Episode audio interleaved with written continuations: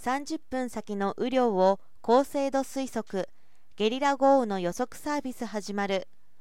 予測困難で局地的な大雨いわゆるゲリラ豪雨が増加傾向にあります。昨年8月に地方自治体と水害対策業務の有効性に関する実証実験を行うなど課題解決にも取り組んできたとのことです。東芝デジタルソリューションズは気象レーダーから受信した観測データを高精度かつリアルタイムで解析する気象データサービスを提供します。その第1弾として局地的大雨を高精度予測する降雨予測サービスの提供を5月29日に始めました。VIL ナウキャストベースの独自解析手法によって観測データすなわち雨雲の成長過程を詳細に即時解析し30分先の局地的大雨の兆候や雨量を高精度に予測します。1突発発生する局地的大雨を事前に予測します。2対象は日本全国国交省 X レインのカバー範囲。250メートル四方ごとに分割し細やかなエリアを予測するといった特徴を備えました。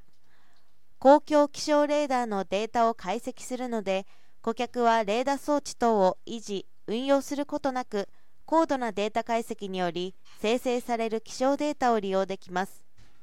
降雨予測サービスは鉄道道路航空空輸建設やエネルギー関連事業者自治体医療機関気象会社への提供を想定していて道路の冠水河川の氾濫土砂災害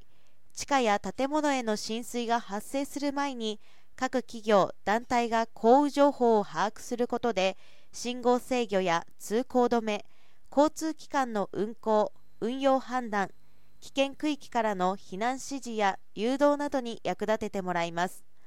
今後雨雪あられ氷などのリアルタイム粒子判別サービス近辺の風の強さを広範囲で検知する突風検知サービスを順次リリースし気象データサービスのラインナップを強化していく予定です。